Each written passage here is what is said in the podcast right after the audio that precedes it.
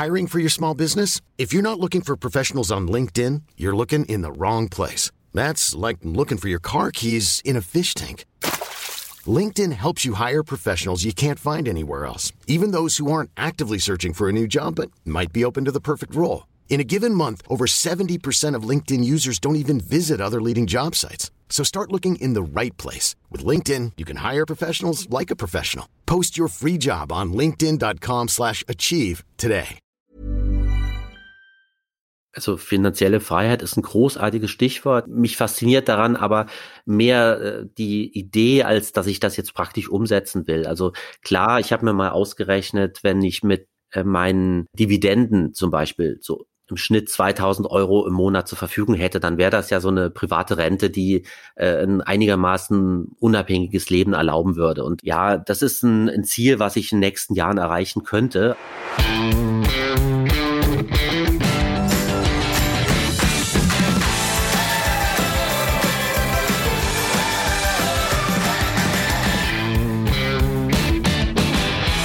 Wenn Anleger über 30 Jahre an der Börse anlegen, dann kommen über so einen langen Zeitraum einige Aktien ins Depot. Bei meinem heutigen Gast sind es sogar ganze 200 Aktien, die er in seinem Depot hat. Warum er so viele Einzelwerte in seinem Portfolio hat und welche Ziele er damit verfolgt, darüber sprechen wir in diesem Interview. Und damit heiße ich dich herzlich willkommen zu einer neuen Folge des Finanzrocker Podcasts. Mein Name ist Daniel Kort und ich habe heute den Journalisten Daniel Eckert zu Gast. Er hat schon 1987 mit 16 seine allererste Aktie gekauft und hat schon einige ausgewachsene Börsenkrisen mitgemacht. Wir sprechen in über 80 Minuten über seine Einzelaktien, seine Fehler, entscheidende Kennzahlen, Tools für die Aktienauswahl, sein Projekt Jede Woche Dividende und seine Ziele. Es ist ein sehr interessantes und langes Gespräch geworden, das sich dieses Mal fast ausschließlich um Aktien, Dividenden und ETFs dreht. Und bei 200 Einzelaktien ist es umso wichtiger, dass man als Anleger gute Tools benutzt, die einem dabei helfen, stets die aktuellsten Kennzahlen des Unternehmens aus seinem Portfolio zu erhalten. Und genau dabei unterstützt einen der Sponsor dieser Podcast-Folge. Diese Folge wird nämlich präsentiert von Quarter. Quarter ist eine schwedische App, die für sehr viel Mehrwert bei Einzelaktieninvestoren sorgen wird. Ich selbst habe zwar keine 200 Einzelaktien, sondern nur 45 Aktien. Die Herausforderungen bleiben aber gleich. Denn wenn ich jetzt nach jeder Verkündung der Quartalszahlen jede einzelne meiner Aktien im Portfolio auf den Investor Relations Webseiten der Unternehmen absurfen müsste, würde es einfach viel zu lange dauern. Zum Glück schafft die App Quarter hier Abhilfe und bietet Conference Calls, Investorenpräsentationen, Transkripte und Earnings Reports von Unternehmen aus mittlerweile sogar 15 unterschiedlichen Märkten. Ich habe mittlerweile alle 45 Aktien aus meinem Portfolio dort finden können und als Favoriten markiert. Sobald es neue Zahlen, Präsentationen oder Conference Calls der markierten Unternehmen gibt, bekomme ich eine Nachricht auf mein iPhone und meine Apple Watch und kann mir diese dann direkt über die App anhören oder anschauen. Und das Beste, Quarter ist komplett kostenlos und für iOS und Android verfügbar. Künftig sollen noch deutlich mehr Funktionen folgen. Quarter wird Q-U-A-R-T-R geschrieben, also ohne E. Die Links zur App und weitere Informationen findest du in den Shownotes. Schau doch dort mal vorbei und lade dir die App gleich zum Testen über den Google Play Store oder den Apple App Store herunter. Und damit gehen wir jetzt ab zum Interview mit Daniel Eckert. Auf geht's! Meine Leitung geht heute nach Berlin zu Daniel Eckert. Er arbeitet als Journalist bei der Welt und ist Aktionär aus Leidenschaft. Darüber wollen wir heute ausführlich sprechen. Bevor wir das machen, erstmal herzlich willkommen im Finanzrocker Podcast, Daniel. Danke für die Einladung. Schön hier zu sein. Ja, freut mich auch, dass du der Einladung gefolgt bist. Du hast einen lustigen Tweet heute gepostet. Äh, das wusste ich zum Beispiel auch nicht. Das ist erst der vierte Tag beim DAX gewesen in diesem Jahr, wo es mehr als zwei Prozent ins Minus gegangen ist. Letztes Jahr war es deutlich häufiger. Äh, sind wir zu verwöhnt an der Börse? Ja, das ist schon ein ungewöhnliches Jahr. Nur vier Tage mit mehr als zwei Prozent Minus. Das ist eher selten. Also 2020 war das andere Extrem, da hatten wir 25 solcher Tage. ähm, also sowohl das eine als auch das andere ist jetzt nicht der Normalzustand. Aber tatsächlich dieses Jahr sind wir verwöhnt und wir sollten uns nicht daran gewöhnen, dass es immer so äh, glatt läuft wie 2021. Ja, ich habe eben schon gesagt, du bist Aktionär aus Leidenschaft. Woher kommt denn diese Faszination für das Thema Börse und Finanzen? Ich habe angefangen, mich für die Börse zu interessieren. Da war ich so 15, 16 Jahre alt und da war so ein Gedanke, äh, der mich einfach gefesselt hat, nämlich dass ich als einfacher äh, Bürger mich mit dem kleinen Teil an einem Unternehmen beteiligen kann. Also damals war das zum Beispiel Daimler-Benz oder, oder Siemens. Und die Vorstellung, dass ich da äh, mit Eigentümer sein kann, das, das hat mich fasziniert. Das, das war sogar noch vor dem Gedanken, äh, dass ich damit Rendite erzielen kann und vor Zinseszins, diesen ganzen wunderbaren Rechnungen, die man da anstellen kann, aber einfach Miteigentümer äh, von einem Unternehmen zu sein, das man toll findet. Später wäre es dann Apple gewesen. Äh, das war eigentlich so der, der Ursprungsgedanke, an die Börse zu gehen. Mhm. Und wie lange legst du jetzt schon dein Geld an? Also angefangen habe ich im Sommer 1987 und äh, es, ja, es war, wie es nicht anders sein konnte. Ich habe tatsächlich meine ersten Aktien äh, gekauft, unmittelbar vor dem Crash, den wir damals den großen Crash genannt hat, im, im Herbst 1987. Da ist ja der Dow Jones an einem Tag um äh, 20 Prozent abgestürzt. Mhm. Kannst dir die Ernüchterung vorstellen. Ich, ich war ja damals 16 und äh, ich konnte die Aktien noch gar nicht einfach selber kaufen. Da musste mein, mein Vater musste da mit mir zusammen zur Kreissparkasse fahren und dann haben wir da in der Schalterhalle von der Kreissparkasse äh, gesessen und der Sparkassendirektor wollte sich erstmal anschauen, wer da mit, mit 16 schon Aktien kaufen wollte, weil mein Vater musste mit unterschreiben, einfach weil ich noch nicht geschäftsfähig war. Und ja. äh, dann ist es halt losgegangen und mit voller Begeisterung die erste Aktie gekauft. Ähm, das war Hösch, weiß ich noch, ein deutscher Stahlkonzern. Und gleich äh, ein paar Wochen später kam dann erstmal die kalte Dusche und die, die Kurse sind ja auch in Deutschland dann so um Viertel abgestürzt. Einfach mal so innerhalb von äh, ein, zwei Tagen. Mhm.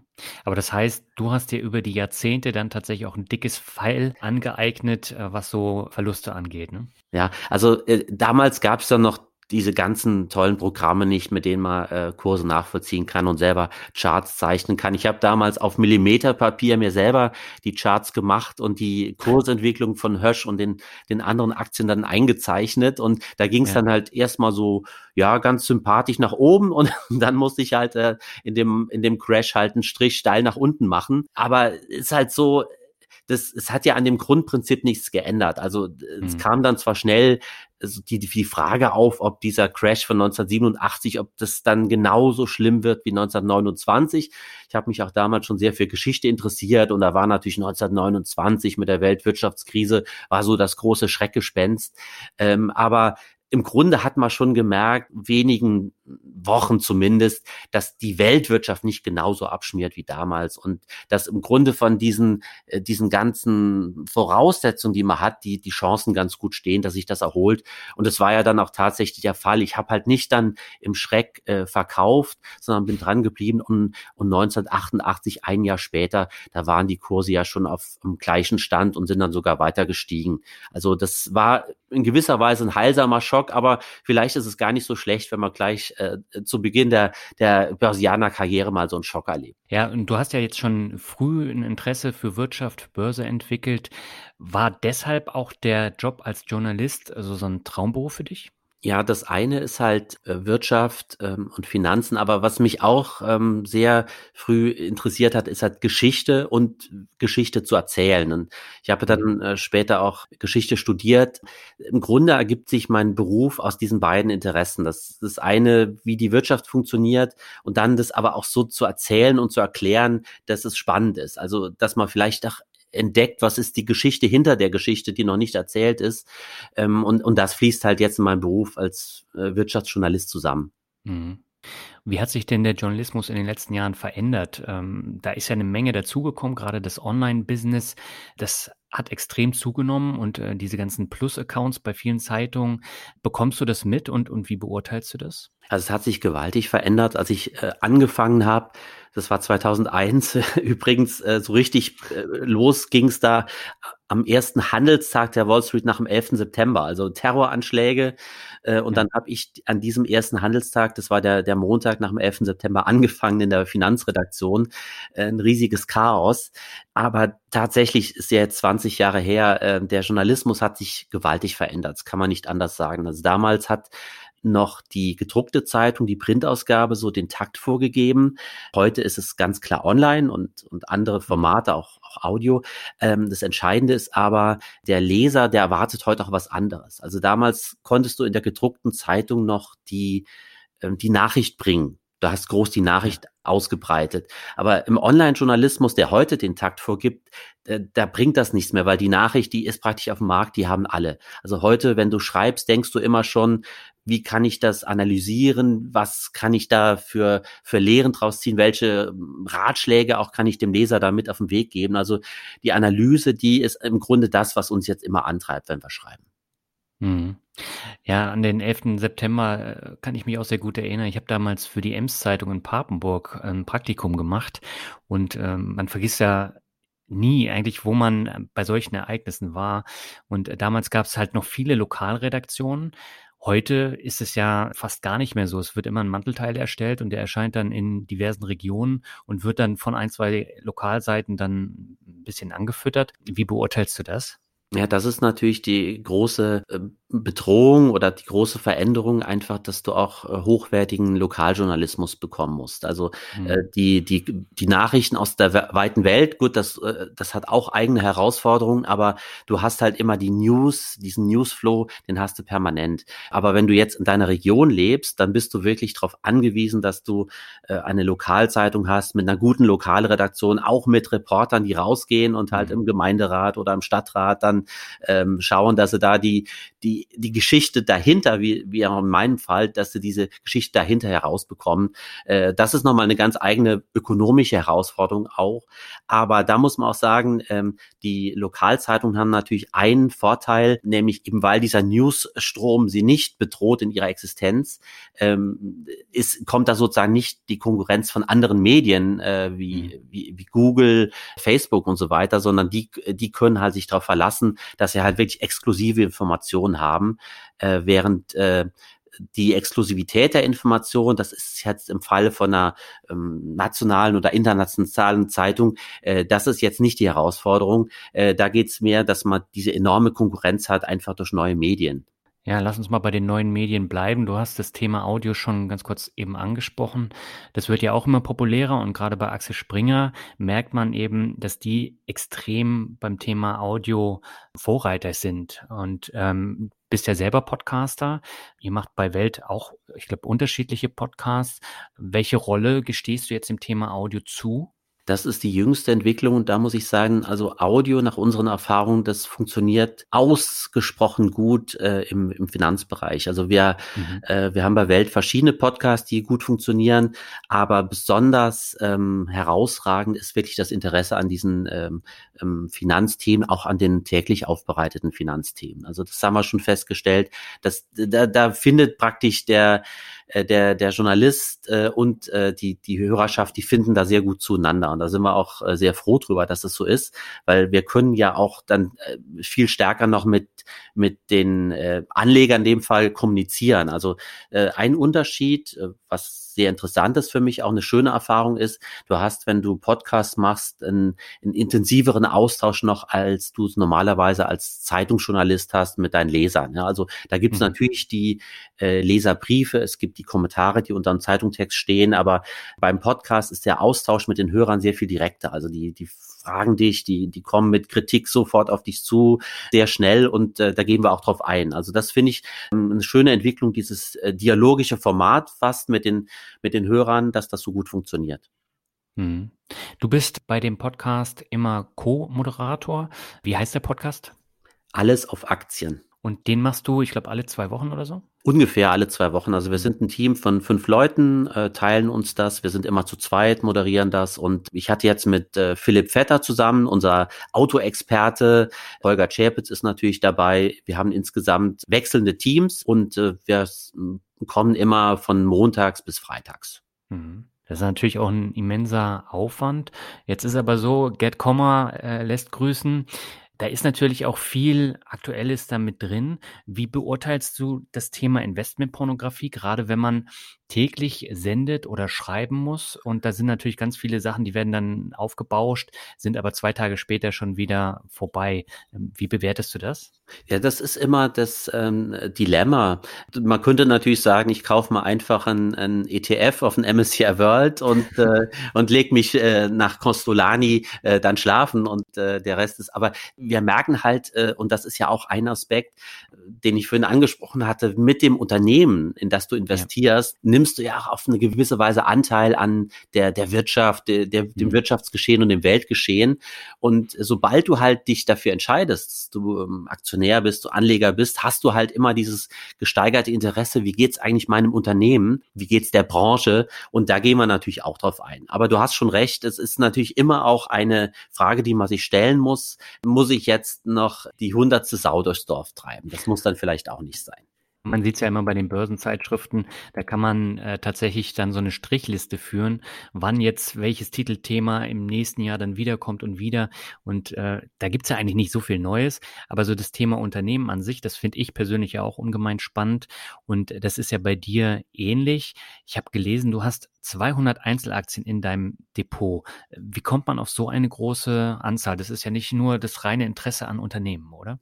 Also um eins vorweg zu sagen, das empfehle ich nicht zur Nachahmung. Ich glaube, das ist kein äh, ideales Depot, es ist auch keine ideale Depotgröße.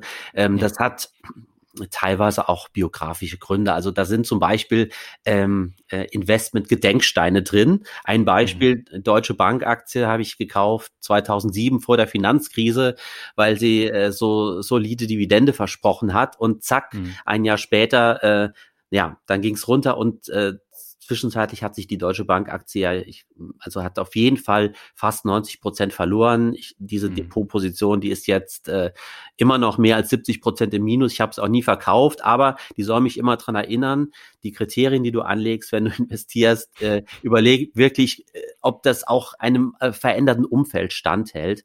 Ähm, mhm. Und einige dieser Positionen von den 200 sind so, sind so Gedenksteine.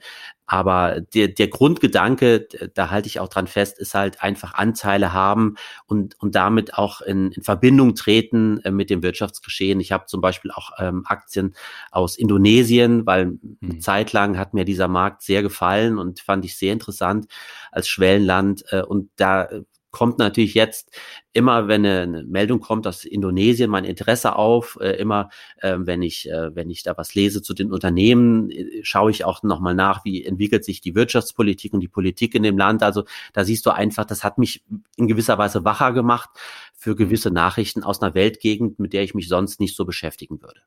Mhm. Ja, ich habe gesehen, du hast letzte Woche bei Twitter einen Tweet abgesetzt zu deinen Dividendenausschüttern vom September beziehungsweise von der Woche und da mhm. sind dann Werte dabei wie Siam Commercial, Next Era oder Bank of Ayutthaya oder Casicorn Bank. Das sind so äh, Werte, von denen habe ich noch nie gehört und das sind alles Dividendenausschütter äh, aus dem September. Wie kommst du da auf solche Werte? Ja, das ist tatsächlich auch so eine gewisse ähm, Altlast. Eine Zeit lang habe ich diese asiatischen Märkte, die asiatischen Schwellenmärkte sehr gemocht und das, mhm. wir reden jetzt von einem Zeitraum äh, 2004, 2005, 2006. Da habe ich mhm. da sehr viel investiert. Ähm, ich muss sagen, damals habe ich noch mehr auf das Kursgewinnverhältnis geachtet und solche Kriterien und die Wachstumsaussichten einfach in den Schwellenländern, gerade in Asien, die, die wirkten damals sehr attraktiv. Jetzt ist mhm. natürlich die berechtigte Frage, warum hast du die Aktien noch? Es, es gab im Grunde nie den Anlass, alles zu verkaufen. Also es, äh, ja. die, die große Story stimmt noch. Jetzt würde ich sagen, in einem optimalen Depot, dass man auch äh, so optimiert äh, Zeitaufwand und, und Ertrag, würde man wahrscheinlich nicht mehr so investieren. Aber ich habe sie noch drin, die zahlen auch weiterhin ähm, regelmäßig Dividende, äh, bringen ihren Beitrag zu meinem äh, Dividendenstrom. Insofern bin ich da auch noch mit fein. Aber äh, nochmal, das, das sind jetzt natürlich individuelle Sachen, äh, wo ich sage, äh, das, das kommt aus, aus meiner Biografie und aus der äh, Biografie von dem Depot praktisch.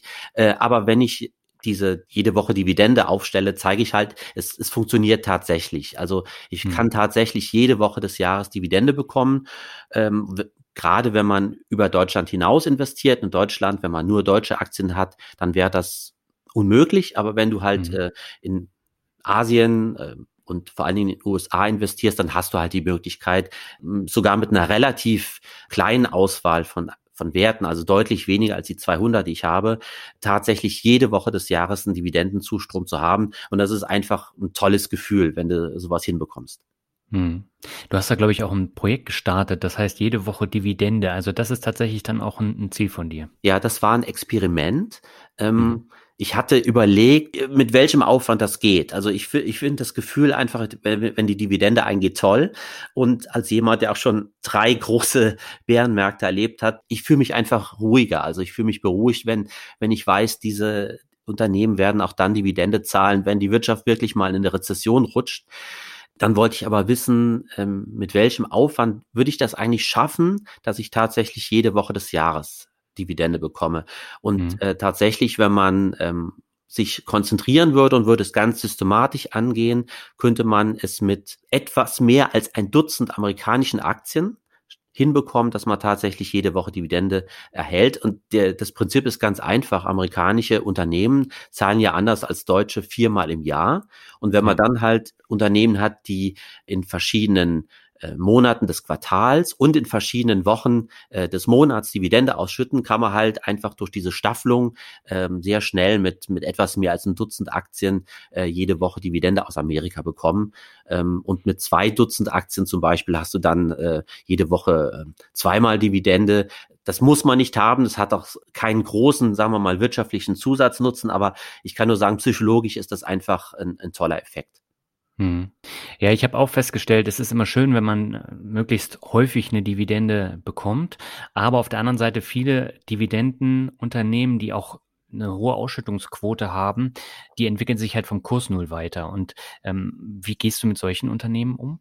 Also ich sage ja gerne, ich habe alle Anlagefehler gemacht, die man machen kann, außer die Anlagefehler, die ich noch nicht gemacht habe. Okay. Aber äh, ich, ich würde wirklich fast behaupten, ähm, äh, ich habe wirklich fast alles falsch gemacht, was man falsch machen kann. Also ein, ein Fehler, den ich ähm, zwischenzeitlich gemacht habe, ähm, war, dass ich zum Beispiel zu sehr auf die Höhe der Dividende geachtet habe. Mhm. Zu niedriges Kurs-Gewinn-Verhältnis kann auch ein Fehlsignale liefern, also so ja. falsche, eine falsch verstandene Value-Strategie, ähm, die immer so auf der Suche nach einem Zigarettenstummel sein. Da bin ich mittlerweile von abgekommen.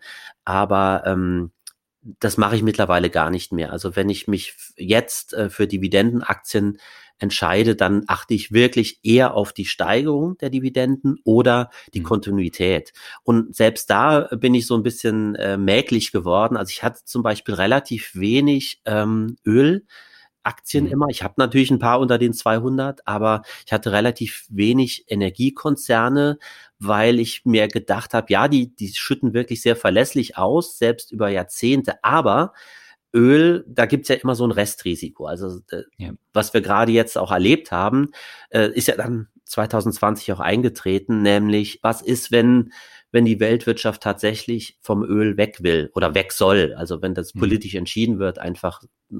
Und dieses politische Restrisiko dachte ich, na ja, also da brauche ich jetzt nicht einen besonders großen Anteil von, von Ölaktien, denn so kontinuierlich die sind, und es, es gab tatsächlich zum Beispiel bei Exxon Mobil konnte man sehr schön sehen, die Aktie ist äh, von 99 bis zur Finanzkrise ist die fast wie so mit einem Lineal gezogen nach oben gegangen, hat immer Dividende ausgeschüttet und dann kommt die Rezession und dann äh, schmiert die halt doch ab und äh, 2020 gelten dann plötzlich doch wieder andere Terien. Da schütten die dann zwar weiter aus, aber aus der Substanz, das hat mir alles nicht so gefallen.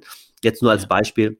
Deshalb bei aller Liebe zur Dividende, es gibt so ein paar Sachen, wo ich sage, muss ich dann nicht unbedingt jetzt mit höherem, mit höherem Anteil dabei sein. Hm. Ja, ich habe eben Next Ever schon erwähnt. Das ist ja ein großer Anbieter, äh, auch aus dem Energiebereich, aber die sind dreigeteilt. Die haben ja normal Strom, aber dann eben auch Solar- und Windenergie. Und äh, von daher guckst du da auch links und rechts, wo geht's in die Zukunft, oder? Das mache ich auch, denn das Wachstum, das ähm, in der Vergangenheit war, muss ich natürlich auch in Zukunft beweisen. Anders gesagt, mhm. also wenn ich äh, schaue, hat jetzt eine, eine Firma ein langes Dividendenwachstum, kann so eine Firma ein langes Dividendenwachstum ähm, nachweisen, dann schaue ich immer aber auch, ob äh, ob es irgendwo halt dieses Restrisiko gibt, dass das Geschäftsmodell ähm, nächstes Jahr oder in einem Jahrzehnt halt äh, unter Druck kommen könnte, also so fundamental unter Druck kommen könnte. Äh, bei Next Era muss man sagen, ähm, finde ich ein tolles Unternehmen, ist der größte Windkraftbetreiber in äh, der westlichen Welt, auf jeden Fall in den USA. Ähm, aber trotzdem würden vielleicht viele die Aktie dann noch nicht kaufen, weil die auch ein paar wenige Atomkraftwerke haben. Also das ist ein integrierter Energieversorger. Ähm, ich finde auch ein, ein super gemanagtes Unternehmen. Gut, wir haben halt in Deutschland gesehen mit der Energiewende, dass es Versorgern dann auch an Kragen gehen kann. Das ist auch so ein Beispiel nach äh, Fukushima, nach dem Reaktorunglück in Japan haben ja die deutschen Energieversorger mehr verloren als der, als der äh, japanische Betreiber von Atomkraftwerk, das da explodiert ist. Also so, mhm. so was muss man halt auch immer bedenken, dass sowas passieren kann, dass Dinge, die passieren, auch unerwartete Effekte nach sich ziehen. Ähm, deshalb, äh, also auch mit, mit Versorgern und Energiewerten muss man sagen, äh, weil das eben so ein hochpolitisches Gebiet ist, wo eine politische Entscheidung dann halt äh, ganze Geschäftsmodelle zerstören kann oder neu aufbauen kann, muss man schon äh, auf der Hut sein und immer auf dem Laufenden bleiben. Mhm. Jetzt hast du eben schon gesagt, äh, so KGV hat eine Rolle gespielt bei deinen Entscheidungen, das Thema Dividende spielt eine Rolle. Ähm, worauf achtest du denn mittlerweile bei deinen Aktieninvestments? Also ich könnte ja jetzt sagen, das ist eine Formel, äh, aber die, diese Formel unterliegt tatsächlich dem Wandel. Ähm, mhm. Also nach der Finanzkrise ähm, immerhin muss man bedenken, äh, dass der DAX ja auch 40 Prozent abgestürzt und ähm, hat sich äh, ja erst nach Jahren berappelt. Äh, da ähm, habe ich halt stärker auf diese auf diese Value-Kriterien geachtet, wie niedriges KGV, mhm. teilweise sogar niedriger Kursbuchwert, äh, hohe Dividendenrendite. Aber man muss äh, sagen, das hat sich nicht wirklich bewährt. Äh, also die die Weltwirtschaft, äh, die ändert sich so, dass halt so Kriterien wie Buchwert, äh, dass die nicht mehr in dem Maße greifen. Ähm, und deshalb ja. unterliegt auch äh, unterliegt auch diese Formel äh, äh, äh, Kriterien. Also natürlich habe ich als wahrscheinlich auch, weil ich Historiker bin, da eine gewisse äh, Vorliebe für Histo lange, sehr lange historische Zeitreihen. Also die ja. äh, Dividendenaristokraten in den USA, die können halt zum Beispiel bis in die 60er äh, Jahre nachweisen, dass sie jedes Jahr die Dividende erhöht haben. Procter Gamble wäre dann ein Beispiel. Sowas gefällt mir halt. Und das kriegt dann praktisch in der, in der Eckert-Formel einen Pluspunkt. Ähm, okay. Aber äh, man muss schon immer überlegen, dieses Geschäftsmodell, was für ein Wachstumspotenzial hat das äh, und wie, sagen wir mal, äh, wie anfällig ist das, der berühmte Burggraben, es kommt noch dazu. Mhm. Aber äh, Disruption ist einfach ein Faktor. Also wenn, wenn du heute ein Geschäftsmodell hast, wo du, wo du sagst, das, ähm, das ist vollkommen unangreifbar, das gibt, also glaube ich fast nicht. Also ich glaube wirklich, mhm. dass durch, die, durch den technischen Wandel so viel Musik und auch auf der anderen Seite Risiko in die einzelnen Branchen reinkommt, dass du einfach nicht umhin kommst, immer zu schauen, was könnte jetzt dieses Geschäftsmodell bedrohen als nächstes. Also Beispiel, diese Nahrungsmittelhersteller, die, die großen Namen, die müssen sich zum Beispiel die Frage stellen, äh, was kommt da von Seiten äh, künstliches Fleisch und, und sowas. Ne? Diese Novel mhm. Food, diese, diese ganze Industrie, die da aufkommt. Da können die natürlich darauf reagieren, äh, indem sie diese ähm, Startups, Novel Food ähm, Unternehmen aufkaufen. Aber es bleibt halt trotzdem immer eine Frage, ob äh, die die gleiche Verlässlichkeit, die gleichen hohen äh, Renditen und Dividenden auch in Zukunft möglich sind. Ja, ein anderes Beispiel, das ist ja die Finanzbranche. Da haben die Banken natürlich das Problem, dass immer mehr kleine Fintech-Unternehmen oder mittlerweile auch sehr große Unternehmen wie PayPal oder Square dann auf dem Markt sind und denen das Geschäftsmodell abgraben. Oder ein neuestes Beispiel ist ja äh, TransferWise, die mittlerweile Wise heißen. Die sind ja auch an der Börse und äh, da ändert sich auch eine ganze Menge. Hm, also äh, ist noch schlimmer. ist noch schlimmer. Im Grunde kommen die, die großen Banken, die großen äh, traditionellen Finanzdienstleister gerade in Europa ja von mindestens zwei Seiten unter Druck. Das eine ist das, ja. was du genannt hast, die, die Fintechs, die halt ja auch einfach riesige Teile von diesem ähm, Markt Finanzdienstleistungen rausgreifen ja. und es den, den, diesen Dickschiffen schwer machen, äh, da, da mitzuhalten, einfach weil sie zu langsam sind. Wenn du in einem Technologiemarkt bist, technologiegetriebenen Markt, dann äh, wird ja diese, diese Größe und Behäbigkeit zum Verhängnis. Und auf der mhm. anderen Seite hast du einfach halt auch die, die Geldpolitik, die ja ja letztlich äh, politisch so gewollt ist, die aber auch viele ähm, Geschäftsmodelle der Banken von der anderen Seite unter Druck bringt. Also wenn du einen äh, Negativmarkt hast, Negativzinsmarkt hast, dann kannst du manchen Kunden eben nichts mehr bieten. Du, du kannst äh, eine gewisse äh, Marge nicht mehr machen ne, im Einlagengeschäft äh, mit der mhm. mit auf der anderen Seite dann halt, indem du Geld verleihst, wenn du keine entsprechenden Kreditnehmer hast, die das für äh, entsprechende Zinsen dann das Geld haben wollen. Das betrifft ja zum Beispiel viele Banken halt in Europa, gerade in so Märkten mit zu vielen Banken, äh, das ist ja nicht nur in Deutschland der Fall, das ist ja teilweise auch in Italien und, äh, und Spanien. Also du siehst mhm. einfach, du, du kommst von zwei Seiten unter Druck und das, ich habe zum Beispiel nach der Finanzkrise äh, im Grunde gar keine europäischen Banken mehr gekauft. Ne? Auch wenn die ja dann äh, sehr hohe Dividendenrenditen geboten haben. Auch da habe ich mir gedacht, und das war ja, also man muss sagen, nach der Finanzkrise, dass da jemals Negativzins normal wird, das war ja 2008, 2009 noch nicht absehbar. Ne? Das ist, das wissen wir ja erst so richtig seit 2016, wie tief es runtergehen mhm. kann. Aber äh, einfach, dass dieses Geschäftsmodell äh, Banking unter Druck kommt, das, das habe ich da schon gespürt. Und deshalb war das wiederum Stichwort, was sind die, die Restrisiken, die großen Risiken, da war das für mich einfach nicht attraktiv, dieses Chance-Risiko-Verhältnis.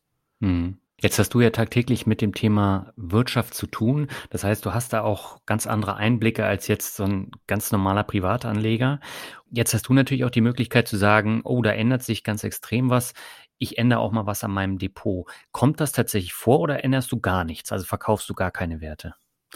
ich habe ähm, neuerdings, ähm, also in den letzten Jahren habe ich ähm, eine, an, äh, eine strengere äh, Stop-Loss-Strategie tatsächlich. Mhm. Also das hatte ich äh, früher nicht gemacht. Man muss natürlich auch noch äh, sagen, äh, Aktien, die man bis äh, 2008 gekauft hat, die unterliegen ja weiterhin äh, nicht der Besteuerung. Also wir, wir haben praktisch auch das so eine Art Erbschaft aus alten Zeiten. Sollte man als Anleger eigentlich gar nicht darauf achten, steuerliche Regelungen, aber ähm, Aktien, die man gekauft hat bis, bis Ende 2008, da musst du Kursgewinne nicht versteuern. In meinem Fall ist das Problem nur viele Aktien, die ich äh, gekauft habe bis 2008, die haben gar keine Kursgewinne, sondern die haben Kursverluste. Äh, naja, zumindest, äh, zumindest in Deutschland und Europa. Also von den äh, asiatischen Aktien, von denen ich erzählt hatte, äh, kann man das ja nicht sagen. Die sind ja, äh, haben sich ja teilweise vervielfacht. Aber ähm, wie gesagt, ich lerne auch dazu. Und was ich in den letzten Jahren gemacht habe, ist, dass ich, wenn ich neu, ganz neu investiere, dann mache ich so ein, mache ich mir ein Stop-Loss-Limit von Anfang an. Dann, also ich äh, würde jetzt nicht, nicht, nicht zu formalisiert, aber ich weiß so, mhm.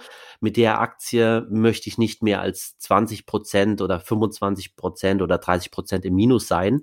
Und mhm. der Gedanke dahinter ist, also wenn jetzt in einer normalen Marktphase ohne Crash wie, äh, wie 2020 zum Beispiel, wenn eine Aktie abgesehen, also von meinem Einstiegszeitpunkt ausgerechnet zum Beispiel 30 Prozent verliert, dann war irgendwas falsch in meiner internen Kalkulation. Also da war mhm. irgendwas, habe ich übersehen, irgendeinen einen praktischen Fehler beim Denken gemacht, bei der Einschätzung der Aussichten dieses Unternehmens.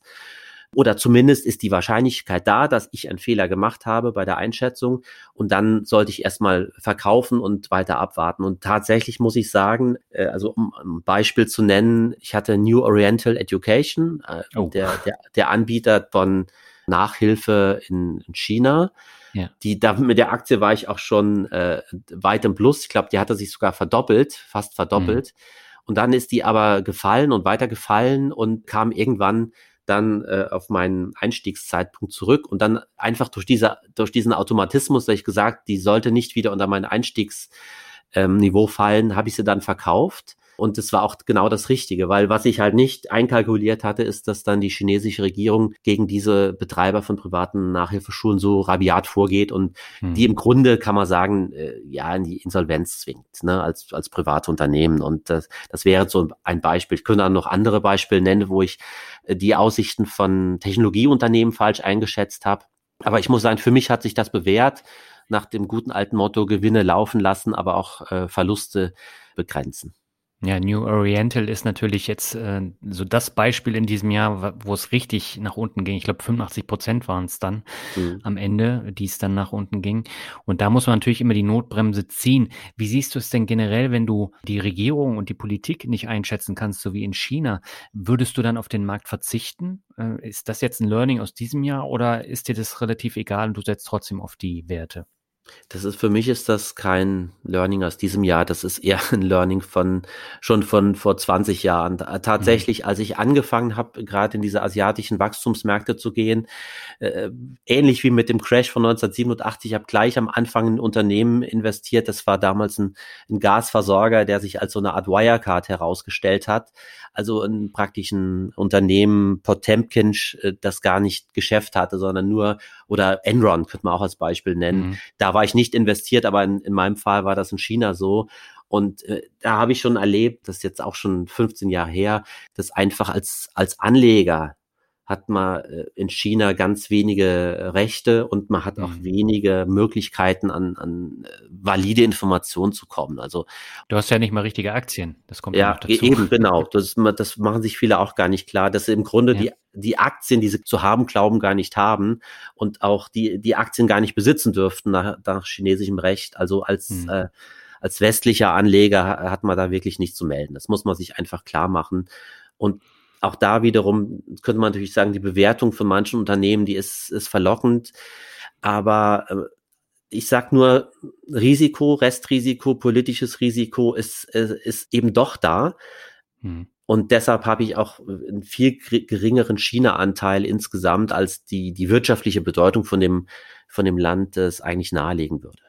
Hast du denn eine bestimmte Länderaufteilung oder ist es ähnlich wie bei den ETFs, äh, dass der US-Anteil dann so ungefähr bei 50 bis 60 Prozent liegt und alles äh, weitere dann kleingestaffelt? Oder hast du beispielsweise auch einen Europaschwerpunkt äh, und du gestehst dem ein größeres Wachstum zu? Also ich habe dann äh, den, ich habe früher den klassischen Fehler gemacht, den, den der deutsche Privatanleger ja sowieso macht. Ich hatte einen starken Home Bias. Ähm, als ich dann ähm, angefangen hatte, hatte ich doch überwiegend deutsche Aktien, 80 Prozent. Ähm, das hat sich jetzt im Laufe der Zeit ähm, angeglichen. Ich habe gerade mal nachgeschaut. Äh, ungefähr sind jetzt so ein Drittel meiner Aktien Deutschland und Europa, ein Drittel mhm. ist, ist Asien und ein Drittel ist USA, etwas mehr als ein Drittel USA. Ähm, okay. Damit fühle ich mich ganz wohl, muss sagen. Ähm, wie gesagt, von 80 Prozent Deutschlandanteil auf 30 Prozent, äh, das ist auch ein Entwicklungsprozess gewesen. Heute kann man das ja sehr viel systematischer angehen. Also in den 80er, 90er Jahren gab es ja noch keine äh, Indexfonds, die man so ohne weiteres handeln konnte. Das war sehr viel komplizierter. Also wenn man heute anlegt, äh, würde ich von Anfang an sagen, als Basis sowieso mit, mit ETFs anfangen. Ähm, die, ich meine, ich muss sagen, ich habe ein, weiterhin ein gewisses Faible für äh, deutsche und europäische Small Caps. Mhm.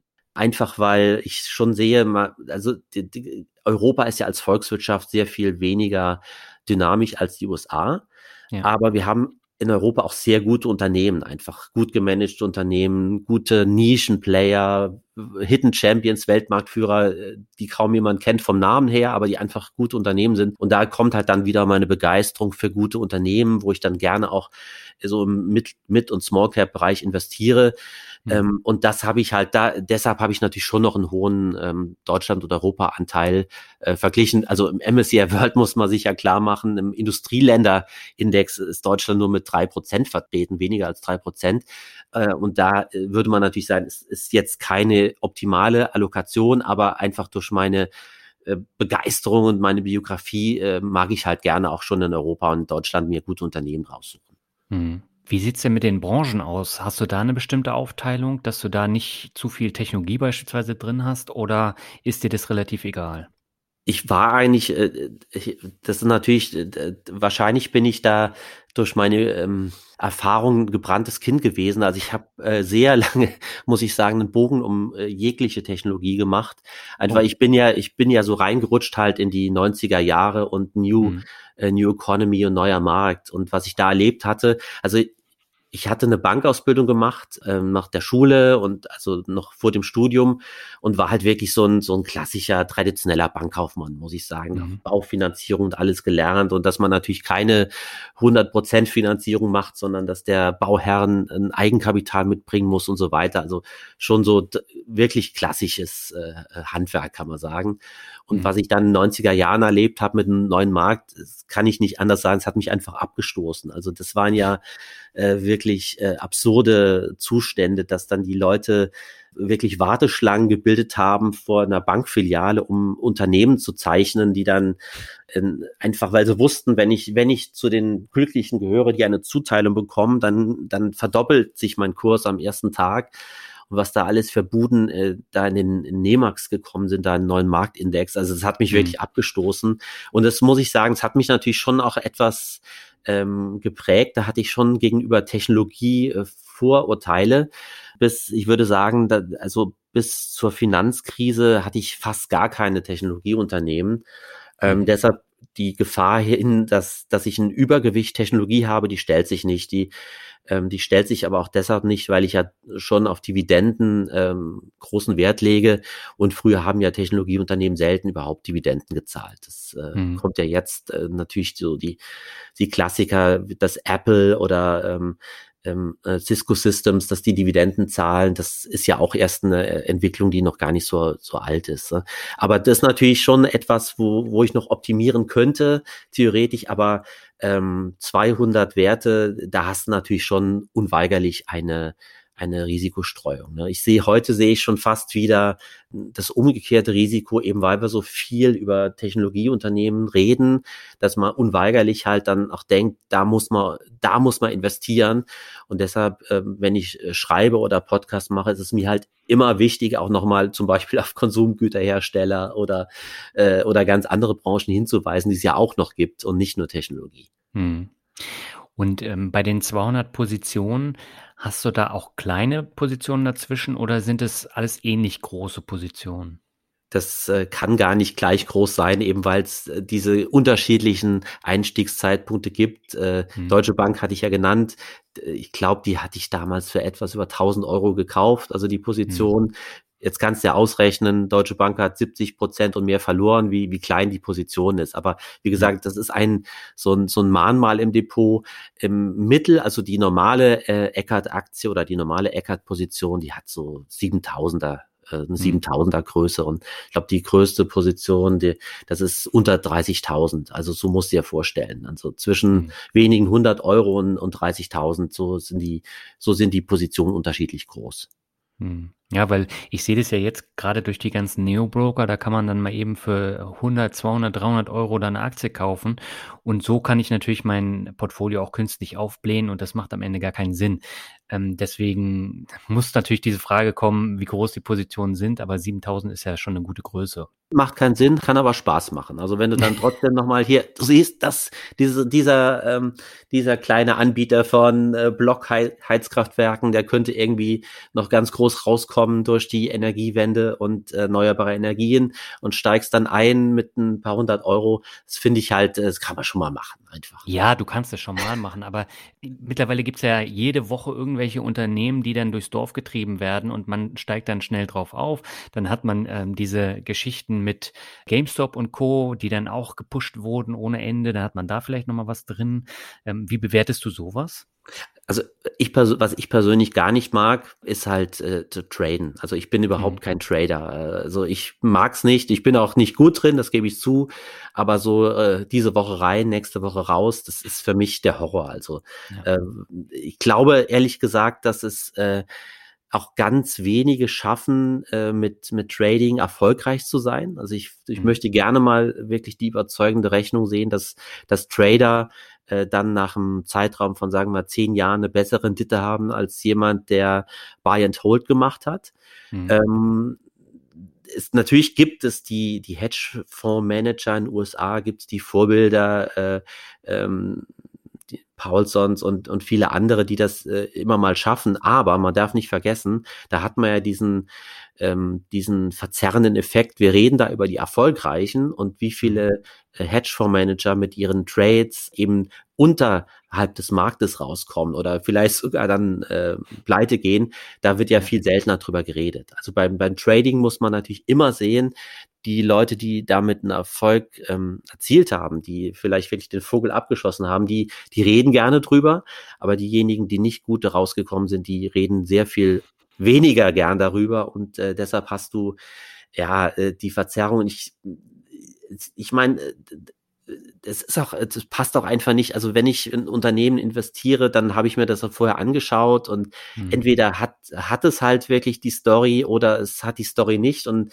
wenn sie, das sich nicht bewahrheitet, dann musst du vielleicht auch verkaufen. Aber nur jetzt, um kurzfristige Gewinne mitzunehmen, ich glaube, das ist einfach ein, ein falscher ähm, Einsatz deiner wichtigsten Ressource, meiner Meinung nach. Und deine wichtigste Ressource ist halt Zeit einfach. Mhm. Ähm, und äh, sich intensiv mit was zu beschäftigen, wie mit Börse und Finanzen, das soll ja auch eine Rendite bringen, die äh, über, sagen wir mal, den, den schnellen Gewinn hinausgeht. Man darf einfach nicht vergessen, äh, klar hat Börse immer dieses spekulative Element, das mhm. kann man ähm, da auch nicht raus äh, trennen, aber es ist halt kein Casino und das deshalb fand ich halt GameStop ich würde sagen, das war eher ein, ein Casino-Phänomen, wahrscheinlich auch, weil viele äh, tatsächlichen äh, Casinos und Spielhöllen geschlossen hatten während dieser Zeit, als dass es ein, ein Börsenphänomen war. Ähm, ja. Aber da haben natürlich die Neo-Broker auch für gesorgt, dass du überhaupt erst die Möglichkeit hast, weil ich glaube, kaum einer hätte für 10 oder 15 Euro da ständig äh, GameStop getradet die Gefahr ist natürlich da. Man muss ja vorstellen, aus, aus heutiger Sicht leben wir ja in, in traumhaften äh, Zeiten. Als ich angefangen habe äh, mit Aktien, da kostete halt eine, ähm, eine Transaktion, selbst eine kleine Transaktion, kostete wahrscheinlich umgerechnet, würde ich sagen, 15 Euro vielleicht sogar 20 Euro jetzt umgerechnet. Ähm, und äh, heute kannst du halt ähm, für eine einfach für eine Pauschale oder für einen Euro halt traden. Ähm, deshalb äh, ist, ist ja sozusagen die Zutrittshürde äh, viel niedriger als vor 20 oder 30 Jahren. Ne? Das ist ja. ist ja schon mal ein Fortschritt einfach. Also ähm, auch was die Sparpläne angeht, kannst du heute sehr viel leichter ein breit aufgestelltes Portfolio aufbauen. Selbst für 20 Euro im Monat kannst du ansparen. Also im Grunde kann heute keiner mehr behaupten, ähm, dass das Sparen, Aktiensparen nicht möglich ist, ne? weil weil du einfach, ich habe kein Geld zum Sparen, das ist Unsinn, weil entweder kannst du wirklich nicht sparen, dann dann hast du ganz andere Probleme in deinem Leben und brauchst vielleicht auch auch auf eine andere Weise Unterstützung oder äh, du sparst halt wirklich nur wenig, was was ich glaube, aber dann könntest du genauso gut wie diese ähm, 20 Euro aufs Tagesgeldkonto oder auf dem Girokonto zu lassen, könntest du halt auch Aktien-Sparplan machen, ne, langfristig gedacht. Aber du hast natürlich recht, die Gefahr einfach, dass du zum, dass du vom Investor ähm, verleitet wirst, zum Trader zu werden oder zum Zocker, auch wenn ich das Wort nicht mag, weil es häufig unangebracht ist, die ist natürlich da einfach. Und mhm. da muss man sagen, da sehe ich dann auch meine Aufgabe einfach als Finanzjournalist, dass wir immer darauf hinweisen, äh, was ist investieren und was ist nicht mehr investieren, sondern, ja. sondern praktisch das Wettgeschäft. Ja, ist ja bei mir eh nicht. Also ich glaube, ich habe vier, fünf Aktien, die sind unter 1000 Euro. Das sind wirklich kleinere äh, Positionen, wo ich mich ausprobiere. Aber ansonsten habe ich 45 Aktien, wo ich eine Mindestgröße von 1000 Euro habe und die ich dann immer weiter aufbaue. Ne? Und ähm, das ist dann auch sinnvoll. Das ist wirklich buy and. Und äh, wenn du dann anfängst mit diesen 100, 200, 300 Euro Positionen und da kommen dann immer mehr dazu, dann wird es irgendwann völlig unübersichtlich. Ja, wie gesagt, die, deine wichtigste Ressource ist halt Zeit und ja. ähm, dann musst du wissen, will ich diese Zeit investieren, indem ich mich mit den einzelnen Positionen und Unternehmen beschäftige. Äh, klar, also mir macht es einfach auch Spaß, ich habe da Freude dran, aber nochmal, es ist einfach als rationaler Investor ist es jetzt nicht sinnvoll, äh, 200 Positionen im, im Depot zu haben, zumal in der Zeit eben, wo es diese tollen ETFs gibt, auch äh, ETFs für verschiedene Branchen, du hast es ja angesprochen, ja. Ähm, äh, verschiedene Segmente, eben nicht nur die, äh, die Megacaps und die großen US-Werte, sondern du hast ja auch die Möglichkeit, über ETFs gestreut in europäische Nebenwerte zu investieren oder asiatische Nebenwerte oder ähm, asiatische Dividendenwerte mit niedriger Vola. Solche ETFs gibt's ja und das ist, finde ich einfach, das ist einfach ein Fortschritt. Das kann man einfach mal sagen, dass man diesen Fortschritt auch nutzen darf. Hm. Setzt du denn selbst auch auf ETFs? Ich habe tatsächlich auch ETFs. Ähm, ich habe insgesamt äh, fünf verschiedene Depots ähm, und äh, nutze dann zum Beispiel auch die Möglichkeiten, also über ETFs eine, eine Momentum-Strategie auch reinzubringen, so praktisch als äh, arrondisierendes Investment äh, oder halt äh, nochmal äh, Small Caps aus Asien, wo ich dann mir nicht zutrauen würde, dass ich mich da ebenso intensiv mit beschäftige wie in Europa. Mhm. Ähm, schön ist ja auch, dass du, dass du dann gezielt in, in Branchen äh, mit dem ETF reingehen kannst, zum Beispiel Computersicherheit. Das wäre jetzt so ein Beispiel. Ähm, das ist ja so ein Markt, da hast du sehr viele verschiedene Unternehmen, die meisten sind relativ klein. Äh, du hast ein paar wenige größere Spieler, aber äh, es bleibt dabei, im Bereich Computersicherheit hast du mehrere mehrere Dutzend, also wenn nicht sogar hundert Unternehmen und äh, da dachte ich, da könnte ich dann noch genauso gut einen ETF mir nehmen, statt da nochmal Stockpicking zu betreiben. Mhm. Ja, sehe ich genauso. Also gerade bei Themen, wo ich überhaupt keine Ahnung habe oder von Ländern, wo es wenige Informationen gibt, da kann man über einen ETF investieren. Aber auch da muss man natürlich aufpassen, dass es nicht wieder so einen Wildwuchs gibt. Ne? Ja, vor allen Dingen bei den ETFs äh, muss man ja wirklich aufpassen, dass du dann nicht äh, ein Klumpenrisiko, ja. ähm, ein doppeltes Klumpenrisiko dir reinholst, weil du denkst, ich habe jetzt ein, äh, im, zum Beispiel ein MSCI World, was ja im Wesentlichen, wenn man ehrlich ist, ein großer äh, US-Werteindex ist mit ein bisschen ja. Anhang. Äh, und dann, und genau, dann kaufst du dir nochmal die, die, die Megacaps aus dem Internetbereich äh, und Technologiebereich und dann denkst du, da hast eine Streuung, aber du packst einfach nochmal die gleichen Werte oben drauf drauf. Mhm. Äh, und davon würde ich dann wirklich abraten. Dann lieber nochmal äh, auf die, auf die Suche gehen nach, nach was ganz anderem, was möglichst auch nicht ganz so korreliert ist mit diesen großen US-Technologiewerten. Ja, genau das ist der Punkt, dass du da eben nicht so viele Werte dann in den ETFs nochmal drin hast wie in deinem eigenen Portfolio. Bei deinen 200 Werten ist natürlich das Risiko ein bisschen größer. Aber ich habe tatsächlich über extra ETF mein Themen-ETF-Portfolio abgebildet und ich habe nur ganz, ganz äh, geringe Überschneidungen und das war mir eben auch wichtig. Mhm. Ja. Ähm, wo wir gerade bei Tools sind, nutzt du denn Tools oder Webseiten für die Aktienauswahl? Ja, also äh, man kann natürlich auch versuchen, alles Mögliche über die Unternehmensseiten zu finden, aber das, das muss man wirklich nicht machen. Also ich nutze zum Beispiel ähm, Seeking Alpha mhm. ähm, als App. Ich nutze Guru Focus, um mir Fundamentaldaten äh, und so weiter mit einer gewissen äh, Zeitreihe auch rauszusuchen. Ähm, in Deutschland findet man auch viele Sachen bei Finanzennet zum Beispiel. Ähm, zum Beispiel, wenn ich mir die äh, Charts anschauen will, dann nutze ich Finanzennet. Aber man muss auch sagen, selbst die, die Broker, also ING oder Consors oder Comdirect, selbst die bieten ja schon eine Menge Informationen. Also wenn man wirklich da ein bisschen sucht, findet man da auch wirklich wertvolle Informationen. Auch da kann ich nur sagen, da hätte ich vor, vor 20 Jahren, äh, 30 Jahren von geträumt. Und wer ja etwas mehr investieren will, muss ich sagen, ich habe natürlich das Privileg, dass ich als Journalist das Bloomberg Terminal nutzen kann mit dem gesamten, mhm.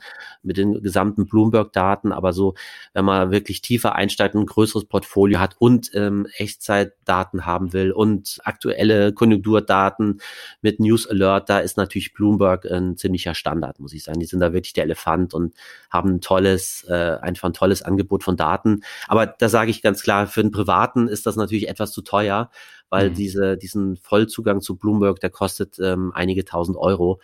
Und klar, das kann man sich natürlich als, als Privater nicht leisten. Ähm, und ähm, mit dem Hinweis drauf, man findet schon tatsächlich auf den Seiten, äh, die ich genannt hatte, auch einiges Wertvolles, äh, was man dann nutzen kann. Hm. Ist es auch kostenpflichtig oder ist es kostenlos? Also was ich jetzt genannt habe, diese Daten von Finanzennet. Ähm, ja, die sind ähm, kostenlos, aber Guru Focus und Seeking Alpha. Ja, die kannst du auch nutzen. Die haben sowohl, die haben sowohl ähm, kostenpflichtige als auch ähm, freie Inhalte. Also zum Beispiel mhm. die Seeking Alpha App, die habe ich auf dem Handy. Da kann man sich schnell mal anschauen, wie ist die Gewinnentwicklung, wie ist die Dividendenentwicklung. Äh, viele andere Kennziffern auch. Ähm, das nutze ich auch, um mir so einen Überblick zu schaffen äh, über Watchlist zum Beispiel. Mhm. Ähm, äh, was machen meine Aktien, was machen die im Vergleich mit dem Markt? Ähm, aber klar, man hat auch da immer dann äh, die Möglichkeit, dass man ähm, die kostenpflichtigen Dienste nutzt. Und da hat man noch eine viel breitere Palette einfach von, von Fundamentaldaten und Analysetools. Mhm. Jetzt haben wir über Aktien gesprochen. Wie sieht denn deine gesamte Asset Allocation aus? Setzt du zum Beispiel auf Kryptowährungen, auf Anleihen oder ist es gar kein Thema? Also wenn ich jetzt mein äh, Portfolio anschaue, ich habe gerade nochmal nachgeschaut, habe ich tatsächlich 96 Prozent Aktien ähm, und der Rest, diese restlichen vier Prozent entfallen auf, auf Cash äh, und, ähm, und, und Gold. Also Gold habe ich da in dem ähm, Portfolio abgedeckt über ähm, ähm, ET, ETFs, also diese ETFs, die steuerlich so ähnlich behandelt werden wie physisches Gold, muss ich sagen. Ähm, allerdings ähm, habe ich jetzt die Kryptowerte außen vor gelassen. Die sind für mich eher so was wie Venture Capital. Ähm, also wenn ich jetzt Krypto mit reinnehmen würde, hätte ich äh, von der Allokation ungefähr zehn Prozent in Krypto. Mhm. Und das resultiert aus im Grunde auch einem Experiment. Ich habe als Journalist 2013 über Bitcoin geschrieben. Mhm. Es gibt ja, in Berlin gibt es ein Bit oder gab es ein Bitcoin-Kiez, da so ein Straßenzug in Kreuzberg, da konnte man in einigen Läden mit Bitcoin bezahlen. Die haben auch Werbung dafür gemacht, äh, dass das halt so Deutschlands oder Europas erste Bitcoin-Meile ist. Da waren wirklich ein paar pfiffige Leute. Und um einfach da eine Reportage zu schreiben, äh, ich bin da hingefahren und wollte das ausprobieren, ob das geht, ob ich wirklich äh, da ein, ein Cappuccino mit Bitcoin bezahlen kann, ob ich mir ein äh, äh, Schallplatte mit Bitcoin kaufen kann. Mhm. Ähm, das hat auch, muss ich sagen, wunderbar funktioniert. Äh, und aber für diese Recherche hatte ich damals ähm, meine ersten Bitcoin gekauft, 2013. Da stand er so bei 100 Euro ungefähr. Ähm, und äh, hat äh, praktisch aus der Neugierde heraus dann später auch nochmal etwas zugekauft. Äh, da rührt halt praktisch dieser, dieser Bitcoin-Bestand hin. Später habe ich noch äh, Ether gekauft, äh, noch ein paar andere. Aber es, es ist ein Experiment. Ich würde nach wie vor sagen, das ist ein Exper experimentelles Investment und hm. ähm, da, da bin ich jetzt, ich bin nicht so ein, so ein Bitcoin-Apologet, der sagt, äh, Bitcoin äh, wird die, wird die Welt beherrschen. Also es ist schon, hm. der sieht sich schon mit, mit Problemen konfrontiert weiterhin.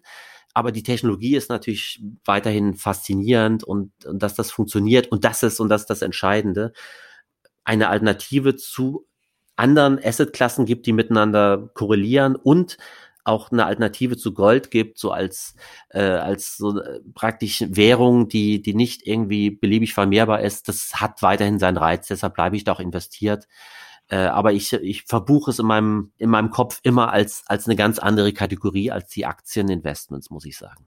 Hm. Aber da hast du ja ein ordentliches Plus gemacht mit deinen Bitcoin-Investments, ne? Ja. Pff, was waren das? Also mehrere tausend, zehntausend Prozent, aber äh, wie gesagt, ist nicht das Entscheidende. Äh, das, da, da muss ich auch sagen, da war auch das Gefühl, relativ früh dabei zu sein. Das mhm. war ja lange, bevor die Leute angefangen haben, äh, in, in der Breite über Bitcoin zu reden.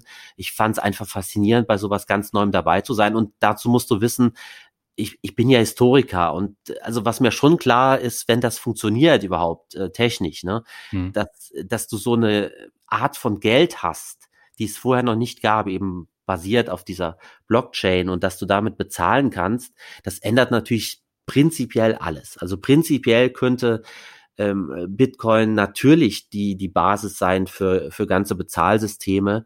Ähm, die Frage ist halt nur, ob die äh, ob die Regulierung, also letztlich die äh, Finanzministerien, äh, Finanzaufsicht und Notenbanken, ob die da, dafür Platz lassen. Ne? Also du kannst, mhm. du kannst ja Bitcoin in dem Sinne äh, nicht äh, verbieten und auch nicht zerstören, aber du kannst halt die Regulierung so ungünstig gestalten, dass es letztlich keinen Sinn macht, das dann im Alltag zu nutzen, weder als Zahlungsmittel noch als Wertaufbewahrungsmittel. Und da ist halt letztlich auch noch nicht die große Entscheidung gefallen. Hm. Ja, brauchst ja nur nach China gucken. Also äh, da wird ja das ähm, Bewahren von, von äh, Kryptowährungen oder von Bitcoin wird ja jetzt schon unter Strafe gestellt. Ja, China ist ganz besonders perfide, muss ich fast mhm. sagen, weil äh, Bitcoin war im Grunde da auch schon vorher verboten. Aber das ist wirklich so ein Merkmal auch von ähm, totalitären Staaten. Du hast etwas verboten, aber im Alltag haben es halt Millionen trotzdem gemacht. Also mhm. du hast trotzdem diese Bitcoin-Miner gehabt in China. Du hast äh, natürlich Transaktionen Bitcoin gehabt. Die, die, die Obrigkeit hat's geduldet, aber du musstest immer damit rechnen, dass, ja, wenn sie dir was am Zeug flicken wollen, dann können sie dich halt genau damit äh, äh dran kriegen. Und äh, das, ja, eben innerhalb eines eines solchen Systems, autoritären Systems halt etwas etwas zu machen, ist halt mit äh, mit Risiken verbunden und letztlich ähm, auch China wird den Bitcoin nicht zerstören können, äh, denn was äh, den Druck, den da jetzt Peking ausübt, der kann wiederum eine Chance sein für uns im Westen, vielleicht Bitcoin äh, liberaler gegenüber zu stehen. Aber man sieht einfach die, die politischen Risiken, die sind immer da und äh, man muss halt, leider muss ich sagen, wer in Bitcoin investiert oder andere Kryptowährungen, muss immer so im Hinterkopf behalten, dass das, dass das Ding auch ja gegen Null fallen könnte, eben weil es halt eine, eine große Regulierungswelle gibt, die, die die Möglichkeiten extrem einschränkt. Hm. Ja, absolut. Kommen wir mal zur letzten Frage vom Word Shuffle. Welche Zukunftsziele hast du dir denn mit deinen Investments gesetzt? Hast du das Ziel, Rente mit Dividende zu erreichen, finanzielle Freiheit oder ähm, was für Ziele hast du konkret? Also finanzielle Freiheit ist ein großartiges Stichwort. Mich fasziniert daran aber mehr äh, die Idee, als dass ich das jetzt praktisch umsetzen will. Also mhm. klar, ich habe mir mal ausgerechnet, wenn ich mit äh, meinen Dividenden zum Beispiel so im Schnitt 2000 Euro im Monat zur Verfügung hätte, dann wäre das ja so eine private Rente, die äh, ein einigermaßen unabhängiges Leben erlauben würde. Und das, ja. äh, das ist so ein, ja, das ist ein, ein, Ziel, was ich in den nächsten Jahren erreichen könnte. Also 2000 Euro im Monat äh, Dividende zur Verfügung zu haben. Aber ich würde mich dann nicht zur Ruhe setzen. Deswegen, ähm, mir ist es wichtig, darauf hinzuweisen, dass man eben als äh, privater Anleger, als Vorsorgesparer sich sowas selber aufbauen könnte. Also hm. jeder, der das machen will, hat die Möglichkeit dazu als Normalverdiener ähm, sich selber eine Rente zu bauen. Also man könnte tatsächlich, wenn man jetzt, wir haben das auch mehrmals ausgerechnet in Welt und haben das dann auch, auch schön mit, mit ETFs, die sich da vereignen würden,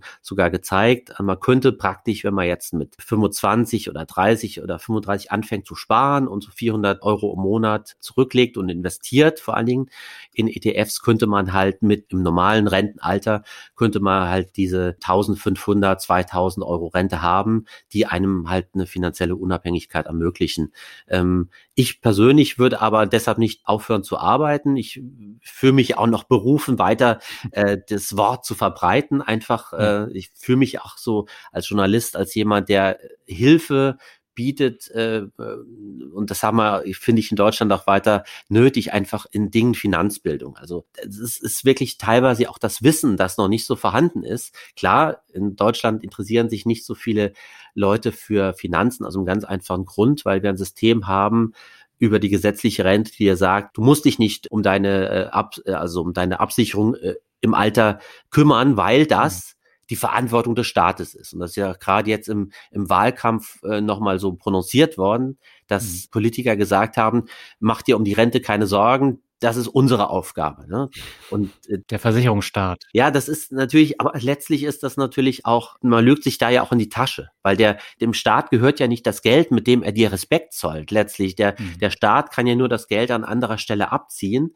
Und da ist ja die die große Täuschung einfach, dass suggeriert wird, dass unsere gesetzliche Rente aus den Beiträgen kommt. Die kommt ja mittlerweile schon zu großen Teilen aus den Steuereinnahmen. 100 Milliarden Euro im Jahr gibt der, gibt der Staat praktisch aus Steuereinnahmen in, in die Rentenkasse, damit das so noch funktioniert mit all dem, was er verspricht. Und mein Impetus ist halt zu sagen, das ist gut und schön, dass die gesetzliche Rente gibt, aber letztlich ist für die Altersvorsorge jeder selber verantwortlich und er könnte es, er oder sie könnte es auch schaffen. Also man kann wirklich sich dieses private Vermögen aufbauen, als Normalverdiener wohlgemerkt, mhm.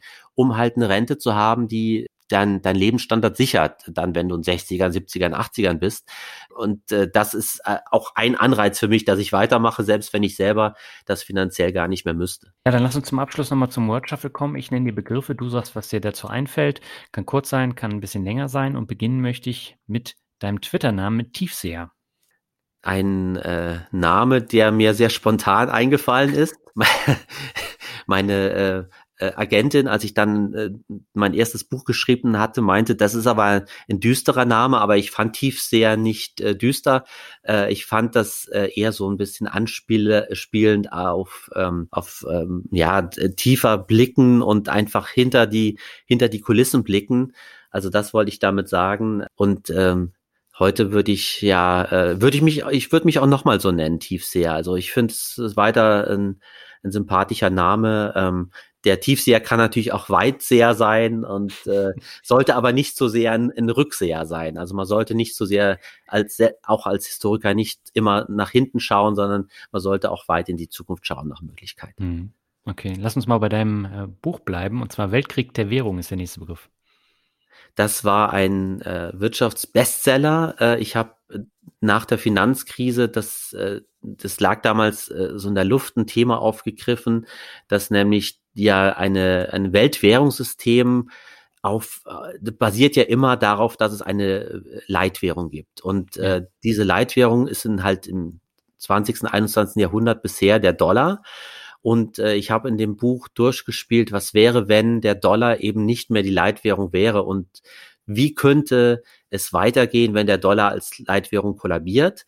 Aber da sieht man die Schwierigkeit, äh, wenn man, wenn man als Historiker versucht, künftige Entwicklungen vorherzusagen. Der Dollar ist zwar angeschlagen, ähm, die, die US-Verschuldung zum Beispiel, die geht ja jetzt Richtung 30 Billionen Dollar, aber das hat überhaupt nichts daran geändert, dass der Dollar immer noch die mit Abstand meist gehandelte und meist äh, hinterlegte Währung ist. Also das Ende des Dollars vorherzusagen war vielleicht etwas verfrüht, ähm, aber auch da sage ich, äh, nichts ist für ewig und ähm, der Dollar hat halt schon auch äh, seine Schwachseiten, auch wenn die jetzt deshalb nicht in äh, groß zum Trage kommen, weil die anderen Währungen, mit denen der Dollar konkurriert, Euro und Yuan, äh, Rubel, weil die alle noch, noch größere Schlagseiten haben als der Dollar.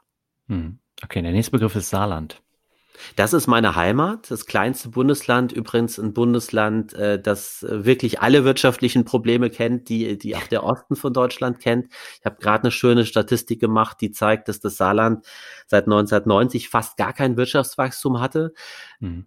Der Vorteil vom Saarland, es ist sehr klein und es wohnen da unglaublich sympathische Menschen, aber es ist halt durch äh, seine Kleinheit auch ein, ein Bundesland mit einer wirtschaftlichen Einseitigkeit. Wir sind halt ein, mhm. ein starkes Industrieland. Also das ist, ich glaube, kein Bundesland ist so stark insgesamt von der Automobilindustrie abhängig wie das Saarland, was viele nicht wissen, aber Saarland ist ohnehin nicht so bekannt. Das mhm. Saarland hat halt viele Automobilzulieferer und die haben jetzt alle zu kämpfen, weil ja die Umstellung von ähm, Verbrennungsmotor auf Elektro erfolgen muss. Und was viele auch nicht wissen, das Saarland ist auch das älteste Bundesland im, im Westen. Also es, ähm, wir haben auch die älteste Bevölkerung. Und da sieht man halt, wenn man eine ähm, ältere Bevölkerung hat und äh, eine Industrie, die permanentem Druck unterliegt, hat man es halt schwer einfach zu wachsen. Da hätte sicherlich mehr noch ein bisschen äh, wirtschaftliche Dynamik äh, von neuen Industrie kommen können. Aber mal, also ich liebe meine Heimat, aber wirtschaftlich gesehen ist, äh, ist da, glaube ich, sehr viel falsch gemacht worden. Hm. Erstaunlicherweise kommen sehr viele Regierungspolitiker aus dem Saarland. Das hängt mit der Vernetzung zusammen und da sieht man mal, dass in, in Deutschland wirtschaftlicher Erfolg und sagen wir mal politischer Erfolg über gewisse Strukturen, zum Beispiel Europaparlament, Europapolitik, äh, nicht, äh, nicht konkurrieren. Also da gibt es einen großen Unterschied man muss ehrlich sagen, keiner der, der Politiker, äh, der saarländischen Politiker, die es bis in die Bundesregierung geschafft haben, konnte jetzt besonders große äh, Erfolge in der Wirtschaftspolitik nachweisen. Das, das ist ein Faktum. Ähm, aber einfach durch die Strukturen unseres Parteiensystems ist es so, dass du, wenn du aus so einem Bundesland kommst und auch noch enge ähm, Kontakte leicht knüpfen kannst, auch durch die räumliche Nähe nach, nach Brüssel, Brüssel und mhm. Straßburg, also wo die europäische Politik gemacht wird, hast ja dort in Brüssel und Straßburg deine äh, Spuren verdient, dann kommst du halt schnell hoch äh, innerhalb deiner Partei und sch, äh, schwupps bist du halt in der in der Liste und in der engeren Auswahl für ein Ministeramt. Ähm, also ich würde jetzt nicht so weit gehen, dass das Saarland besonders begnadete und talentierte Politiker hat, aber es, diese diese Karrieren verraten, glaube ich, auch viel einfach über über unser Parteiensystem und wie da die Besetzung von, von Posten funktioniert. Mhm. Also ich meine Altmaier, Maas und Kramp-Karrenbauer, ne? Die genau, wir haben äh, so eine große Repräsentanz in der Bundesregierung gehabt, wie, wie kein anderes Bundesland gemessen an unserer Bevölkerung, die übrigens unter eine Million gefallen ist in den letzten Jahren. Also so klein ist das Saarland. Okay, kommen wir zum nächsten Begriff, das Rockmusik. Oh, da bin ich äh, wenig, äh, also ich bin ja eher so der äh, Eric Clapton-Typ, äh, äh, also Das ist aber auch Rock Rockmusik. ja, das stimmt. Sinne. Also zwischen Nirvana und Eric Clapton, das ist, das ist jetzt auch schon ein bisschen älter alles, aber das ist so, ist so meine Bandbreite. Okay, also Eric Clapton hat, glaube ich, mehr mitgenommen als so mancher Rockmusiker, was das Thema Drogen und Co. angeht. ja, aber die, auf die Drogen möchte ich jetzt nicht unbedingt festgelegt werden. Also. Nein, das ist mir nur gerade in den Kopf gekommen, weil ich eine Doku über ihn gesehen habe äh, und äh, das ging ja schon heiß her bei ihm. Das ist wohl wahr, ja. Unterliegt natürlich auch, äh, ist, ist ja auch ein sehr wandlungsfähiger Musiker. Also absolut. Ja. Der vorletzte Begriff ist Abgeltungssteuer. Ah, das ist ein äh, Abgeltungssteuer.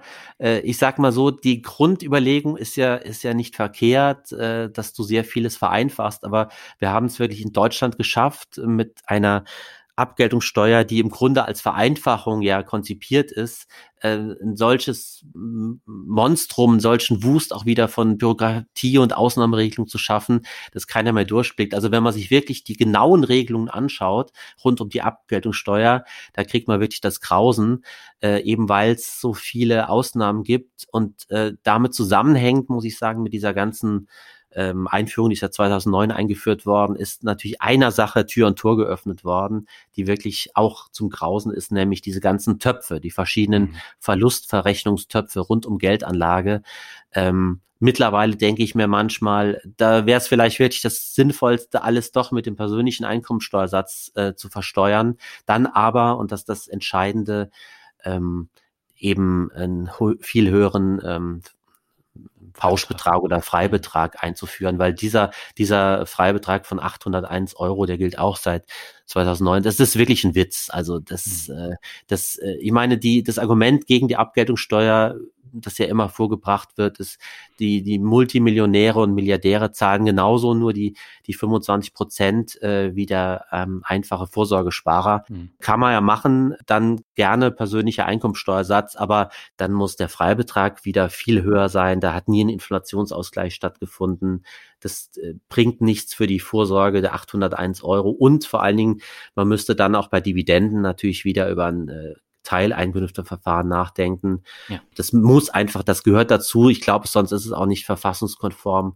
Persönliche Einkommensteuer auf Dividenden, die ja nur die Ausschüttung von Gewinn sind und dann nochmal die ganzen Steuern, die schon auf Unternehmensebene anfallen. Und übrigens, was ich ja auch sagen muss, zweimal Solidaritätszuschlag zahlen, also im Unternehmen schon mal Solidaritätszuschlag auf die Gewinne und dann nochmal auf die Abgeltungssteuer Solidaritätszuschlag. Das, das, sowas kann man sich wirklich nur in Deutschland einfallen lassen. Immer Steuer auf die Steuer. Also ich finde, das ist, ist es wirklich ein, ein monströses Gebilde geworden und hat auch wirklich nichts mehr mit, mit gerecht zu tun. Das, äh, da müsste wirklich die Politik ran.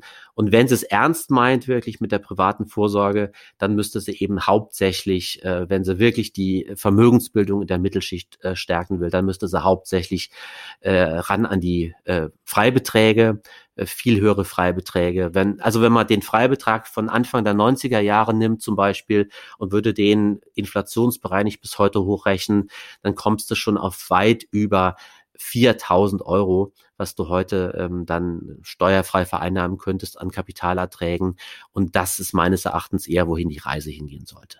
Nee, man darf ja nicht vergessen, Immobilien, äh, Kryptowährung und Gold sind nach einer gewissen Haltedauer komplett steuerbefreit und das ist bei Aktien eben nicht so und das ist einfach unfair. Die gesamte Besteuerung von äh, Kapital, ähm, Erträgen und Investments, kann man sagen, ist mittlerweile so ein äh, ist äh, Sodom und Gomorra, äh, das, das, das ist nicht haltbar einfach. Also diese, ähm, ich kenne ja auch Steuerberater und äh, selbst die müssen dann immer genau nachlesen, wie ist das jetzt mit diesen Verlustverrechnungstöpfen und, und alles, weil es ja auch ständig geändert wird. Da wird ja ständig noch dran rummanipuliert und mhm. ist einfach kein kohärentes, plausibles Gesamtsystem mehr. Äh, da muss also dringend muss da eine Vereinfachung her und es muss einfach, äh, und darum geht's ja auch wirklich, wenn man es volkswirtschaftlich sieht, es muss die Vermögensbildung in der Mittelschicht, die muss gestärkt werden. Das ist ja das, was in Deutschland schwach ist. Wir haben ja in, äh, ich, auch wenn man das nicht so nennen will, also die Oberschicht, die, die Wohlhabenden, die sind ja in Deutschland äh, genauso wohlhabend wie in anderen europäischen Ländern und auch unsere, ähm, also der untere Bereich ähm, im des, äh, der Einkommen. Auch da muss man sagen, es, es steht Deutschland, obwohl es ja immer heißt, für seine Niedriglohnland äh, gar nicht so schlecht da. Aber wo wirklich die, wo Deutschland abfällt, verglichen mit anderen europäischen Ländern, zum Beispiel Italien, Frankreich oder auch Spanien, dass wir einfach in der Mittelschicht keine Vermögensbildung haben, die ausreichen würde, äh, dass, dass diese Autonomie, diese finanzielle Freiheit irgendwie in Greifweite ist. Und deshalb finde ich, wenn die Politik was Gutes tun möchte, auch volkswirtschaftlich, dann einfach diese Vermögensbildung der Mittelschicht stärken. Ausrufezeichen. Und der letzte Begriff ist Glück. Glück hat nichts direkt mit Geld zu tun. Wenn dein ganzes Leben in Unordnung ist, kannst du noch so viel Geld haben. Aber es lässt sich auch nachweisen, dass Geld ein wichtiger, einen wichtigen Beitrag zu deinem Lebensglück liefern kann, tatsächlich. Also, es, äh, lange Zeit hieß es ja in der Forschung, dass du ab einem bestimmten Level von Einkommen dein, dein Glücksniveau nicht mehr steigern kannst. Aber ich habe da jetzt auch neue Forschung gelesen, die sagt, tatsächlich korreliert ähm, Glück weiterhin mit deinem, mit deinem Einkommen. Mhm. Äh, und mit deinem Vermögen auch. Das heißt, du hast höhere Chancen, glücklich zu sein, wenn du mehr Geld hast. Du hast keine Garantie, aber du hast bessere Chancen. Sehr schönes Schlusswort. Daniel, vielen Dank für das sehr interessante Interview. Ich danke dir, hat großen Spaß gemacht. Soweit das Interview mit Daniel Eckert. Wenn du mehr über ihn erfahren möchtest, dann folge ihm am besten auf Twitter. Dort versorgt er unter dem Namen Tiefseher 20.000 Follower immer mit News zu seinen Dividenden, aber auch mit vielen anderen Tweets. Ich folge ihm schon lange und kann sagen, dass es sich lohnt. Und bevor wir jetzt zum Ende kommen, habe ich noch zwei Bewertungen. Die erste stammt von Markus83 und er schreibt, zufriedener Hörer lässt Grüße da. Leider bin ich erst vor knapp zwei Jahren auf dich und das Thema Finanzen aufmerksam geworden, nachdem ich ein paar schlechte Erfahrungen mit Banken und Finanzberatern gemacht habe. Seitdem habe ich fast alle Folgen von dir gehört und natürlich auch von ein paar anderen. Für mich sind die Folgen immer wieder spannend und aus den unterschiedlichen Herangehensweisen deiner Gäste ziehe ich immer wieder meinen Mehrwert. Danke dafür. Ja, lieber Markus, ich danke dir herzlich für deine Bewertung und es freut mich natürlich, dass du aus den unterschiedlichen Herangehensweisen meiner Gäste einiges rausziehen kannst. Ich hoffe, die aktuelle Folge hat da auch wieder dazu beigetragen. Und die zweite Bewertung stammt von RH 1904 und er schreibt unterhaltsamer und inhaltsstarker Podcast. Moin Daniel, ich habe deinen unterhaltsamen und inhaltsstarken Podcast vor einigen Monaten entdeckt. Da es mir nicht gelingen wird, alle vorangegangenen Folgen nachzuholen, würde ich mich freuen über Empfehlungen, Tipps für besonders hörenswerte Folgen vor 2020. Auch wenn dir das sicherlich nicht so einfach fallen wird. Vielen Dank und mach bitte weiter so. Gruß Ralf. Ja, Ralf, erstmal herzlichen Dank für deine Bewertung und in der Tat, es ist wirklich schwierig, da besonders hörenswerte Folgen vor 2020 herauszuheben. Vor allem, weil ich damals ja noch beim anderen Hoster gewesen bin, also ich glaube vor 2019 und das heißt natürlich, die ganzen alten Statistiken sind auch weg. Und ich kann dann eben nicht immer genau schauen, wie viel Hörer hatten jetzt die einzelne Folge. Aber ich habe mal geschaut, welche Folgen aus den Jahren vor 2020, also von 2015 bis Ende 2019 am besten gelaufen sind. Und ganz vorne ist die Folge 133. Ich lebe mit 54 von meinen Dividenden das war das Interview mit Christian von Bergfahrten. Ein absolut hörenswertes Interview. Dann die Folge 111, Erwachsene Erträge bis ins Alter. Das war das Interview mit Thomas Wachinger aus dem Dezember 2018. Kann ich auch absolut empfehlen. Dann natürlich die vier Folgen mit Alexander von Rente mit Dividende. Die letzte war die Folge 126 mit dem Titel über 600 Euro Dividende im Monat. Dann fällt mir aus dem Jahr 2017 noch die Folge mit Tim Schäfer ein. Finanzielle Freiheit durch Konsumverzicht. Das war die Folge 69 und auch aus dem Jahr 2017 mein erstes Interview mit Dr. Gerd Kommer. Das war die Folge 84 mit dem Titel Vermögen ganzheitlich betrachten. Bis auf die Soundqualität ist das ein super Interview gewesen, aber leider hat da ähm, bei der Aufnahme der Rechner von Gerd Kommer so recht mitgespielt. Er ist mich kaputt gegangen kurz vorher. Deswegen war die Soundqualität nicht so doll, aber das Interview selber ist großartig. Das waren jetzt ein paar Beispiele, wo du mal reinhören kannst. Gibt natürlich noch viele andere, die wirklich gut waren, aber das sind jetzt so Folgen gewesen, die auch sehr viele Hörerinnen und Hörer erreicht haben. Und von daher denke ich, dass du da auch deinen Gefallen finden wirst. So, an dieser Stelle nochmal herzlichen Dank, dass ihr den Finanzrocker Podcast mit Bewertungen bei iTunes oder den Apple Podcasts, wie es jetzt heißt, unterstützt habt. Wenn du mich auch unterstützen möchtest, dann freue ich mich sehr über eine Bewertung bei Apple Podcasts. Ja, damit bin ich jetzt am Ende dieser Folge angekommen. Die nächste Folge gibt es schon nächste Woche zu hören. Dann habe ich eine noch längere Folge zu bieten, in der es komplett um das Thema Bitcoin in all seinen Facetten gehen wird. Darauf kannst du gespannt sein. Bis dahin wünsche ich dir alles Gute und sag ciao.